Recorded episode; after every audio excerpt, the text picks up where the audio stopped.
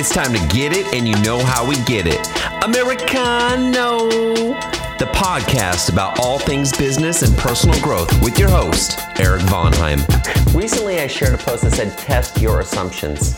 And I wrote about how sometimes we are robbed of happiness and opportunity when we just assume that something is true. Meaning, somebody says, Hey, that over there is bad for you. That over there is the following experience. That over there, that over there, or I had this experience. And they pass it on to us without us ever truly experiencing it for ourselves. It's kind of like with the movie.